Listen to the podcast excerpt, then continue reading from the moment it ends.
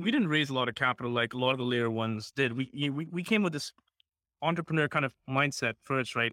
Raise what you need right now, prove yourself, and then go raise later. So our seed round was 300k. Like we were wow. market. Yeah, our seed wow. round was 300. We we were pure bear market. 300k. We uh, raised it from uh, a small trading group, trading dojo. Raised it there. We built that POC or MVP. We went, went and presented at Rise Hong Kong, which was a tech con- conference. So we went and presented there. Everyone loved it. We instantly got 100 signups. I'm like, okay, validated. Now time to raise the private sale. As soon as that happens, I think a month later, the bear market is hard. We're like, shit, we can't raise. That's uh, brutal. So basically, the co-founders, one of the co-founders, he put like 200,000 in. I put in whatever I could, and we just all worked on sweat equity. And that's this is the benefit of a bear market. Everyone who joined us during this period was purely into building what we, you know, was into what we were doing. Right. It wasn't about the money, and they're here. So we built a fantastic team around that two-year bear market, three-year bear market. Slowly, was building piece by piece and pivot uh, into what what it is now.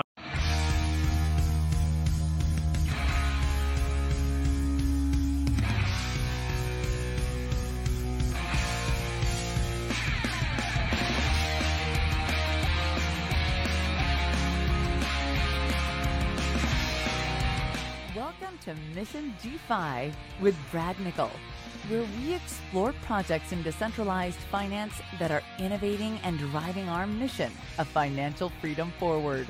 Thank you for listening. If you like what you hear, please subscribe, rate, and review Mission DeFi and spread the word by posting a tweet to the show. All opinions expressed by Brad Nickel or his guests are their opinions and do not reflect the opinions of Black Knox, Material Indicators, or any other affiliated organizations. You should not treat any opinion expressed by Brad Nickel or guests as an inducement to make a particular investment, follow a particular strategy, or become involved with any project. A project being featured on the show is not an endorsement of that project in any way. This podcast is for informational purposes only. Now, here's Mission DeFi with Brad Nickel. I am excited today to have Reggie Jerath of two uh, companies, Ghaf Capital. Is that the proper name? Is is it the proper name for the for the fund? Ghaf Capital Partners. Yeah. Ghaf Capital Partners, and then Gather. Is there a full name for Gather Network? I connected with the guys at Ghaf Capital Partners because I'm advising a project called Walken that they are participating in and have been absolutely just awesome partners with that project. I've been so impressed with them.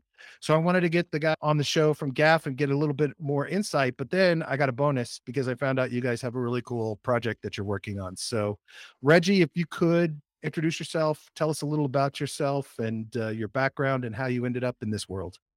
For sure, for sure. So my name is Reggie. My name is actually Raghav Jerath, but everyone just calls me Reggie. I started my career like I've been all over. Came to I'm based in Dubai. I've been here about 25 years came here when I was like two, three months till when there was nothing here, no fence, wow. buildings, nothing. There was one street basically. Dude, that must have um been crazy to see that grow. Oh yeah. Over the years, you're like, okay, how much more can they do? That just keeps going and going. Wow. It's absolutely crazy. Yeah. I went, when I was about 11, immigrated to Canada. I was there about five years or six years or so. Back to Dubai, then spent maybe four years, five years in UK. Back to Dubai again. I ended up joining my family business in the oil and gas and I looked after the division of services and maintenance for the rigs and other, you know, oil field related equipment. I looked after the bases in Iraq and India. So I spent about two years on and off in North Iraq, Kurdistan, and Basra. And then because ISIS invaded at that point, I wanted to get out of oil and gas because I was there when that happened, which was a hell of an experience to put it that way. Yeah. That'll teach you some lessons that under pressure. That's crazy. Yeah, for sure. When you work in, uh, in a conflict zone, there's no laws. There's no rules. There's nothing. It's, it's very different. Yeah. Wow. Uh, yeah, I left left oil and gas. I joined Publicis Group, which is a very large marketing company, integrated marketing company. I was there with them for a while. I hopped around a couple of marketing agencies, and then I founded my first startup, uh, which was it started as a basic concierge service. I, I think I was just scrolling Nine Gag or something, and I saw the someone texted someone be like, hey, Magic or whatever the name was, can you please deliver a pizza to my door? And I'm like, that is amazing. I'm like, I need to do this. so that's how it started. But then Pulse pivoted bit basically became like, if you know what Deliveroo or Uber Eats is, right? Sure. That tech stack at the back end plus the riders. So we built all that out and we were working with banks, with supermarkets, a bunch of retailers. And yeah, I exited and called an exit And then what did I do after? That's when I got into crypto property. My first exposure to cryptocurrency was in 2012 or 13. Wow, that's and I was, yeah, I I was just looking to buy some goods online. And basically, I didn't know Bitcoin was fungible at all at that point. And I just saw the price was like 600 pounds. So me and my roommate being, you know, broke uni kids were like, screw this, we'll just buy Litecoin or yeah. that's what we did. And yeah, getting properly into crypto post my startup, I started coal mining a lot because I found the idea of proof of work specifically very, very interesting. And I just started home mining with NiceHash. I think it was XMR and a bunch of other uh, Monero based coins. I forgot what the algorithm's called. Coins that, and just went from there. CryptoNight coins. Yeah. A bunch of CryptoNight based coins. And that, that's how I got into it. And I really liked the idea of proof of work. And around that time, I was hired as a consultant for a publisher, they came to me and they're like, Hey, we want you to help us monetize our content without using ads. And I'm like, this uh, is an interesting problem. nice. Yeah. So I'm like, all right, I'll, I'll give it a shot. I went around, I, you know, did as much research as I could, and I found something called CoinHive.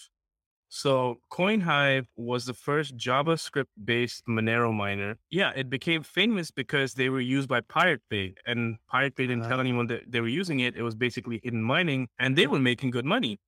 Eventually Pirate Bay did come out and say, Hey, we're using uh, CoinHive, etc. to mine and earn revenue because they can't earn it legitimately Right. that idea, trade processing power for revenue, I'm like, that's genius. That's scalable. That can work. However, how they execute it, coming from the advertising industry, coming from the marketing industry, I knew by major publishers, it wouldn't be acceptable. It didn't have the bells and whistles. And that's what laid the foundation for Gather version one, which was very simple back then. It was we were mining whatever the most profitable cryptocurrency was at the time and paying out the publisher. And we had our token, which had use cases from the ecosystem. So essentially, this was browser based mining. As people would visit the website, they would be mining crypto and the publisher would earn money from that rather than them having to look at ads or, you know, subscribe or whatever yeah. else. Yeah. Yeah. Okay. Exactly. Very cool. So along that journey, it morphed into what we have now. So Gather, you know, is now a layer one with a layer two being built. The layer one, yeah, the layer one is based on a permission. it- It's a fork of Ethereum, which has reduced the memory hardness and it's a permission. It's permission. So the mining is happening by all your websites, etc. Because it's not memory hard, there's no UX issues. That's the one of the biggest complaints about using uh, CryptoNight based coins to web mine is that you notice slowdowns because you make it memory light and not very exhaustive, it's not using system resources heavily, you don't notice it at all. And that's why it has to be provisioned. On top of the layer one, there's multiple applications being built, and there's a layer two being built as well. And then you have three products and services basically. So you have Gather Online, which is the alternative form of monetization for uh, developers and uh, websites. You have Gather Cloud, which is decentralized cloud computing alternative like you have existing today. Oh, interesting. And then you have Gather Enterprise, which is a boutique uh, arm, which on one side helps large marquee clients come to the blockchain space. We help develop custom solutions for them, uh, and they use our blockchain layer one. And the other side is incubation. We incubate projects, founders, because we've gone through the whole hoops. What do they need to do? Their tokenomics, all that stuff. And yeah, uh, we're coming to that. We did our private sale sometime in 2021 or 22, institutionally backed. And yeah, so in terms of numbers, right now gather online is growing well we started in, like we launched in january we're doing 25 or 30 percent month on month growth with the conversion rate now reaching 18 percent Wow. publishers are earning good money from it where we have one of our first fiat paying contracts which is with a cannabis company in based in new york we're helping them accept retail debit cards instead of use, users having to pay cash and they're Right. using that they're doing that using our blockchain and technology, and that's a six six hundred thousand dollar contract, which we won and are currently developing. We're incubating one project right now, which is basically a decentralized exchange built on uh, the layer one. And what why we find that exchange very interesting, we're we're heavily involved. It provides perps, right? There's leverage. There's a stable coin, and the coolest part, which I like, is that you're able to provide higher APY and APO to people providing capital because the liquidity that's deposited into the protocol isn't actually led to projects, right? For liquidity and market making. So Dex market makes and uses that liquidity deposit. Nice. You charge those projects interest, and that goes back to the people providing collateral on their stable. So they're earning more than you would get on, let's say, UST or etc. Wow. Um, that's awesome. that's yeah, that's Gather in a nutshell. So the Gather's doing a lot that engages with the core tech that you were talking about, which is essentially people browsing media websites and they are they give permission for some processing power to be used to in the background mine crypto while they're viewing those websites and then that money that's mined goes to the publishers who would otherwise have to use ads or charge subscriptions. That's one facet of the core tech that you're using Correct. Yeah. So it goes on from there. As a publisher, I can also opt to share part of my earnings with my users. That increases lo- stickiness essentially. what are they mining? Is it ga- gather token, uh, the gather token that they're mining, or is it some They're- other?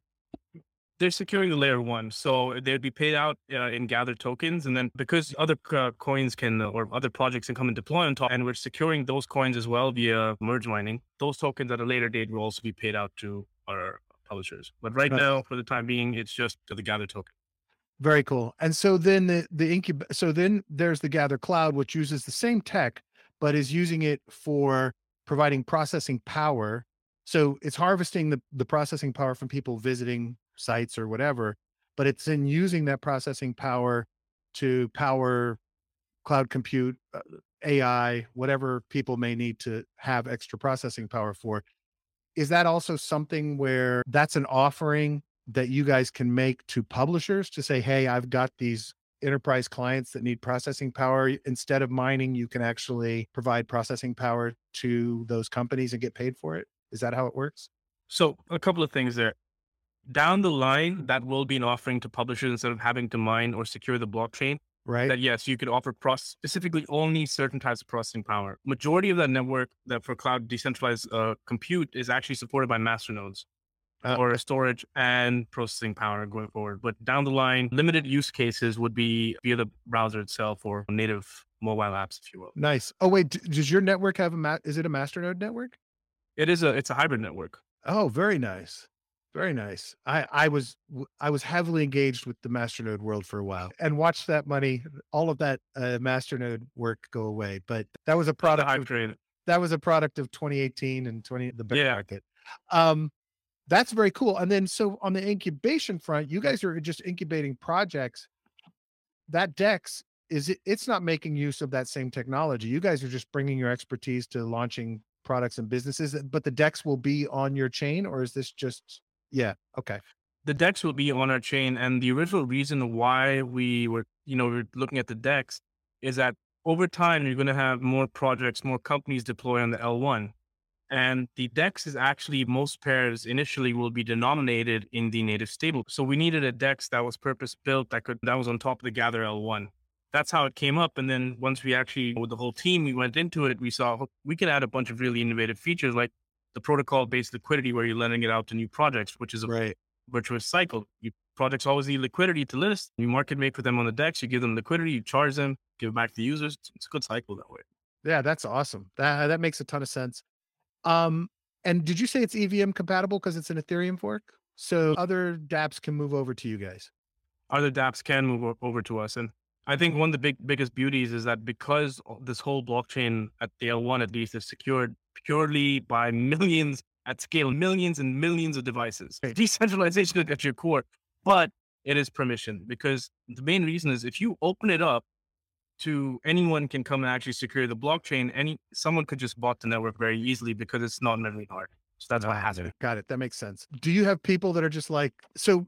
It is every is this up and running now, and you have people that are actively participating and mining and master nodes and the whole bit. What's the status overall of you? You're growing revenue, obviously, so that's great. So three three services, right? So Gather Online, Gather Cloud, Gather uh, Enterprise. So Gather Online is live. It's growing month on month. Conversion rates going up. Great. Gather Cloud currently has to the point where we can monetize. It's about three services already out of seven before we go and monetize that with the public.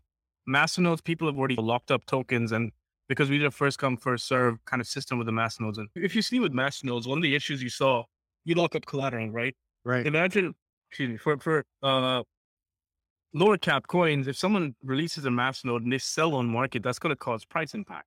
Sure. So what we did is we actually created an NFT representing the ownership of the masternode. So if you wanted to exit, you just sell your NFT. Nice. So you're not having primary market or secondary market impact. So yeah, coming back to the mass node, that we have about 98 or 103 mass nodes pre-allocated. Three out of seven services already. We just invited developers to come and test some of the cloud services. So it's the fi- internal file transfer service, the runtime service, and the containers as a service. Uh, come test those out. And then in terms of Gather Enterprise, yeah. So we have our first contract, which is now in development. I think four months, three months the basically retailers, a lot of these cannabis stores, people are paying in cash because of laws, etc. So what happens here, they can come accept debit cards, uh, credit cards using our technology, and you know that helps the retailer a lot, lowers risk of cash, etc., etc. So that that was six hundred thousand. It looks like the scope might increase. We don't know. That's you know going further. That's the first contract we landed. There are actively more leads happening, and that's fiat based revenue. And those transactions will actually settle on the Gather L1 as well. So there's more utility to the uh, ecosystem on Gather or Liberty Dex is what the Dex is called. The entry point into this ecosystem, into this Dex, is by way via Gather tokens. Basically, if you want to be able to get, you want to lend cap, collateral capital to be able to get these higher APYs and APRs, you need to have Gather essentially as a first entry point. Once you get the other native DEX token, you're going to be able to get your APYs, APRs, participate in governance, and any new project that comes and lists on the DEX, they actually have to, you know, provide an airdrop to all the holders. Nice. So just it, it's a good cycle that way. Absolutely. And yeah, the DEX itself is uh, ready, like in terms of just a basic decentralized exchange. Now these features which I discussed are in development, and we're looking at about a quarter or so before it goes live. Awesome. So how has it been for you guys? Look, it, it's a competitive market now in the L1 world. So how has it been for you guys building community and getting people engaged? On one hand, you're making it a hell of a lot easier to participate in securing the chain, right, than anything else on the market. And so there's an opportunity to earn. But on the other hand, a big part of the job is recruiting dApps and bringing traffic on board and having enough liquidity and all of that good stuff. How, kind of where are you in that stage and what do you guys what are you guys having to go through to try to do that and recruit? Is that a difficult process? So I think post our our private sale, we really couldn't do much until we had at least one or two products online. 2020 or 2021, whatever it was, till now, till about maybe three months ago, everything was just purely speculation because we didn't have a chain that was ready. We didn't have Gather Online Cloud or anything. It was just purely spec based. Now it's very different. While markets are, you know, horrible right now, now we're seeing interest. We are seeing people coming testing out the public mainnet. They're deploying smart contracts. They're playing around it, and we're seeing that happening now. Well, but we did work on building the groundwork and foundations for international communities. Where, but since I think three months ago, we're going heavier into events, more exposure, more education. We, have switched our marketing to because we have something we can actually sell and people can use now, right? Right. Versus right. one year ago, what are you going to do? Exactly. exactly. What um how do people get gather to get onto the network? Do they can they bridge it or do they have to buy uh, they can't bridge it, it's not on other chains, but do they buy it on an exchange and then enter or so you can you can there's an ERC. Uh, we saw it as an ERC, right? So uh-huh. you can get it as ERC. You can there's a bridge right now over to BSC and our mainnet. Oh, cool. Uh, so you can have it both ways. And then yeah, it's on various exchanges and dexes as well. Nice. Very nice. This sounds like a powerful offering. I hadn't digested it when I looked at the website the other day, what you guys were really doing, but we're revamping that. Like the messaging, part of growing and focusing on so many, having so many things going on. Yeah. I think is, uh, keeping the brand on point was a little hard. And now we're going through a very hard, uh, revamp. It's a brutal thing when you have multiple target markets in one organization. I've dealt with this a number of times to get a use a visitor on a path right? It's you want publishers down one path, you want dApps coming in or devs that are curious going down another path. You want consumer people, members, community members going down another path. That's hard. That is really a difficult task. Yeah, that's why you have these sub brands were essentially created, right? So there's right. a demarcation and each with their own, I wouldn't say distinct at this point, but down the line, they'd be further, they, they would be distinct from each other. They would have their own messaging, etc., clear USPs and what the target audience would be and how their marketing strategies would differ. Yeah, that's cool. What and look, you always have the the cart and horse problem, right? You not ha- you you need the community to support the DApps. You need the DApps to drive the community. And that's a painful juggling act. It's a two sided marketplace problem. When you guys are pitching to dApps, what or developers, what's the the pitch that you're making to them about why they should be on here? So it's more of an integrated pitch, right? Because we don't go after one developer specifically. The route we look at it, like just try to picture this, right? Sure. So at one arm, we have the incubation.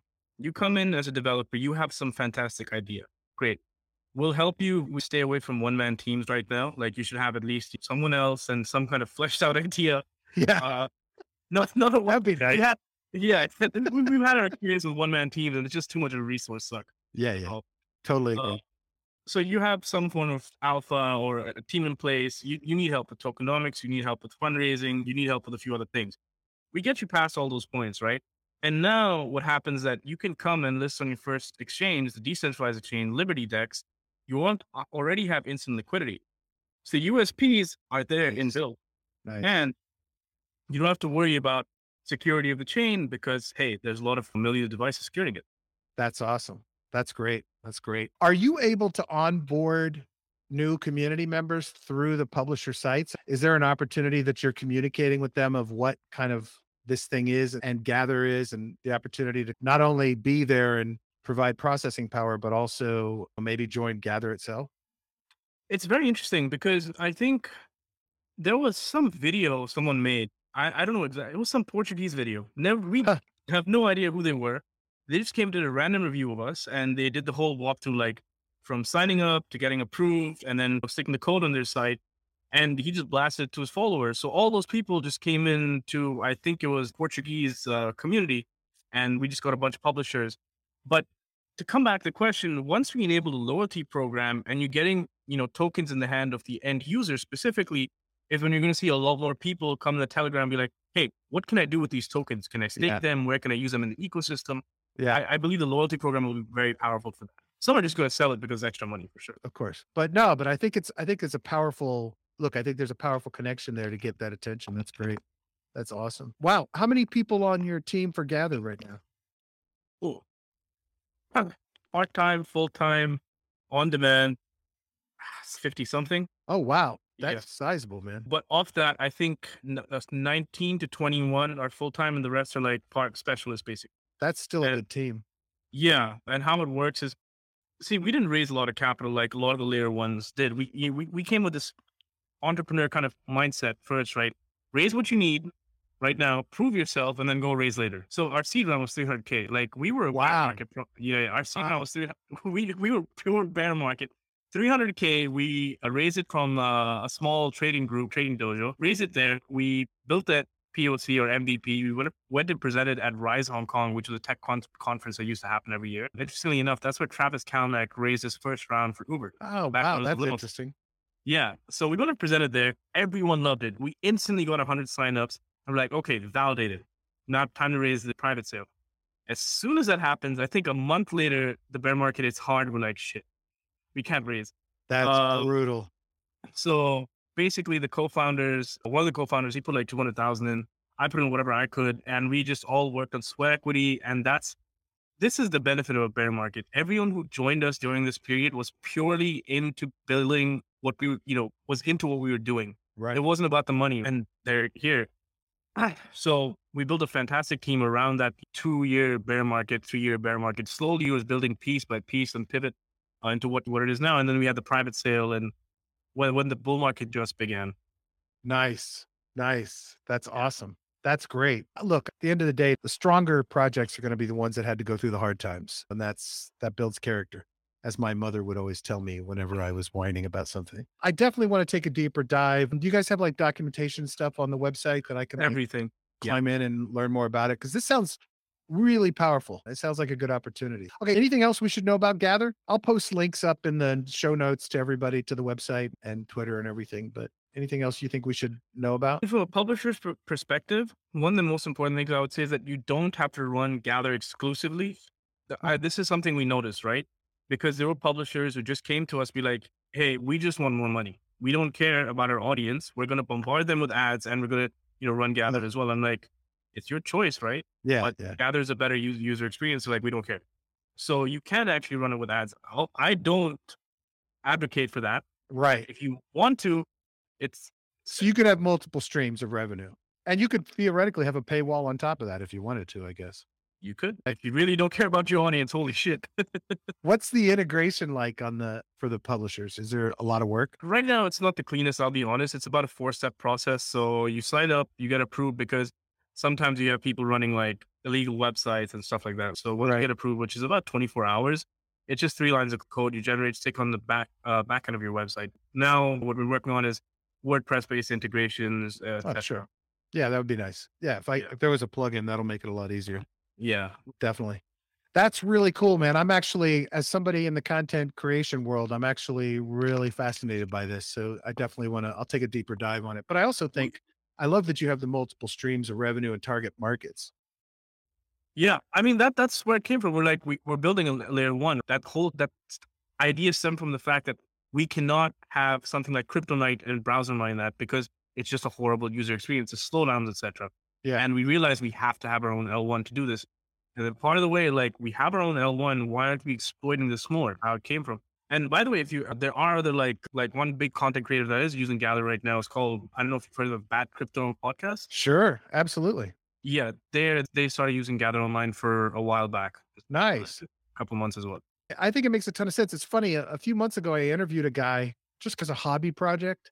He created a um, a browser based NFT minting system, and it's on Ethereum mainnet. But essentially, we rather than going through the normal minting process, it's using processing power on your machine to actually provision and mint the NFT. I don't know the details of how it functions, but I was like, wow, this is actually really cool. I said, have you thought about utilizing this technology elsewhere? If you have this kind of mining, it's not, you're not mining Ethereum, so it's not the same thing, but it was pretty, it was a pretty powerful model.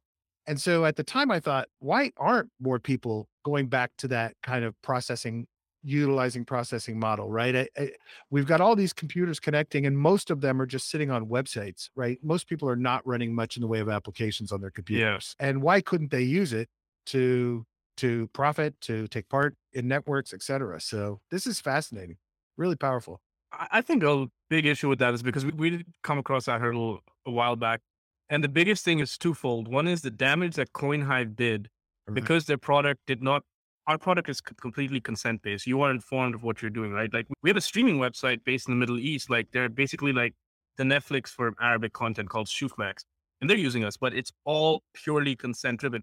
And the way CoinHive did it was because it's based on mining Monero. So immediately your fans turn on, your computer slows down, and you don't even know what the hell's happening. That caused a lot of problems, stigma perspective. But then once people started actually using it and see and saw that there was no heat up, there were, there was no slowdown, nothing. You couldn't notice it, and it was ethical.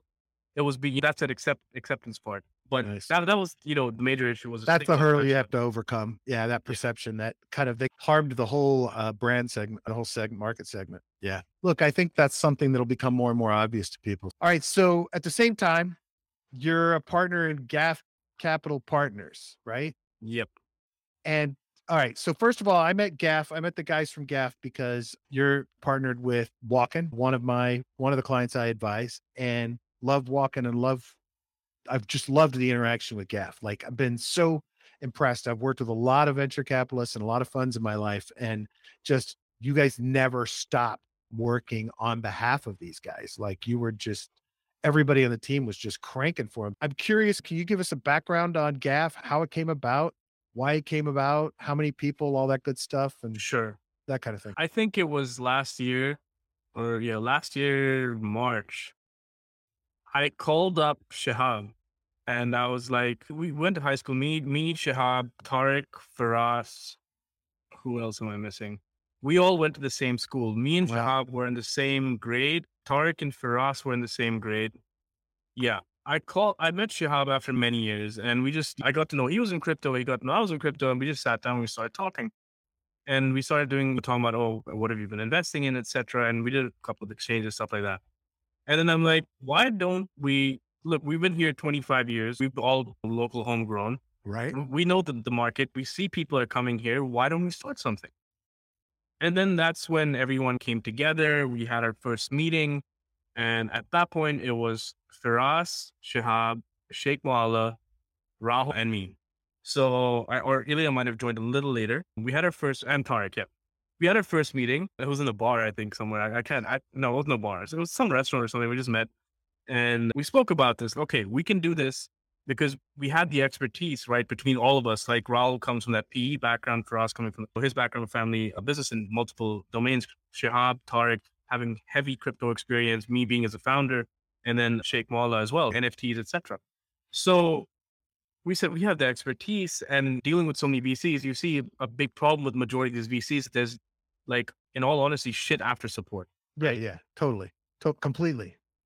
So that's where we tried to set ourselves apart. We made our first investment, and I think it was D Travel. Yeah, D Travel was our first investment. And then a few others along the way, and we our names started to get there. And then Hubertus, who was the found chairman of the Tezos Foundation, he joined us Nice. uh, somewhere along that line, uh, along that time. Then our names started to get more and more because at this point, projects were coming into Dubai nice. and people were coming here. So people would come to us, hey, we need this help with set up with our, our company, etc. And us being here for so long, we knew how to do it. And our name just started to spread more and more, and that gave us more access. It was very constant. Like hats off to honesty for us and Shahab, like how they're managing the things going forward, and the interactions with Rahul Ilya uh, taking on Walken as well, because that's a core support provided here. And that's how we just went forward. And then I think at the beginning of Meta Week, we, we were major sponsors for a lot of different events. Then our name just started going more and more. Now it's, yeah, it's where, it, where it's reached. It's cool. It's ethos, time, right place. Like it all came together. You guys had the right attitude, the right skill set, the right background. You were, the timing was good, and you are in a place that's exploding with crypto, and everybody's moving to. Ah, and I think also, so it was last year, October. Yeah. So me and Ravel along with two other people, we were the organizers for the crypto fight night. I'm not sure if you're familiar. Sure. So That's we organized, yeah. So Gather and Ghaf were main sponsors. So we organized that, and that's where again there was a lot of focus on Ghaf specifically there, and Yeah. that's where I think the first interaction with Roy happened. That's where that happened, and Nikos obviously, and that kind of furthered into how we got into Walken, etc. Do you guys have uh, a thesis that you follow, or is it you're just looking for kind of innovation, cool projects, cool teams in the space? What? How do you guys approach what you want to invest in? So for us and Shahab are the managing partners, right? Now, in terms of thesis, they they will take the mostly end decisions when it comes to so, or sourcing, like the heavy load on sourcing deals. When it comes to thesis, right now I can say there's been a large emphasis on P2E because Okay. the sector and space, so it's hype driven. But there is, we have gone into a few infrastructure protocols as well because infrastructure is all. It's one of those like high risk but extremely high reward plays. So we've gone into infrastructure because there's innovation involved there. But right now there's definitely a lot of focus on NFTs, metaverse, and P2E. I would say. Yeah, it makes sense. Play to earn makes sense. Totally. Yeah. Uh, I was, uh, like I said, uh, the interactions with Walken have just been fantastic. Obviously, you guys are doing things right. In terms of your investments, are you guys just tokens, token equity? How have the deals been shaken out for you? Majority would be tokens, but there are hybrid rounds that happen. Yeah, but no, no pure equities. Yeah, no, just there's always tokens. Yeah, there's always tokens. Okay, cool. And are you guys comfortable disclosing kind of your um, average investment sizes, the kinds of rounds you like to get into, or you prefer be seed, private, whatever? What what's your It depends on the project, but we definitely don't like to be seed to private is definitely the uh, sweet spot, if you will. right? And ticket size can range like there's outliers definitely, but I don't think the the lowest will never be more or less than fifty thousand. Mid range would probably be 200, 250,000. And then there's outliers that go stuff. yeah. But that's Yeah. very few. Okay, so you guys are just early. You want to be early. You want to be. You want to find. a- Yeah. How many investments have you made so far? You've only been at this like a year, right? Well, I think we're touching 70 something, 70. Holy crap, man! It, uh, No wonder. Poor for us. God, uh, those yeah. are working themselves to death. Yeah. There's someone who joined to help with after support and stuff because the after support is, is a key aspect. That's the key to your success, right? It's the fact that you build strong relationships and then you are going to help these teams succeed, which to me has always been there are a few great players in the space that are good investors and do that. But for the most part, the guys who like, who don't, it's just been always astounding to me. It's like, why would I, why would you be in this space and not help your portfolio companies succeed. I d- I've never gotten it. And sometimes I just think it's because they don't know what to do and they're just money. And so they don't have a clue how to run a successful business. And that's why that happens. But it, to me, it's amazing.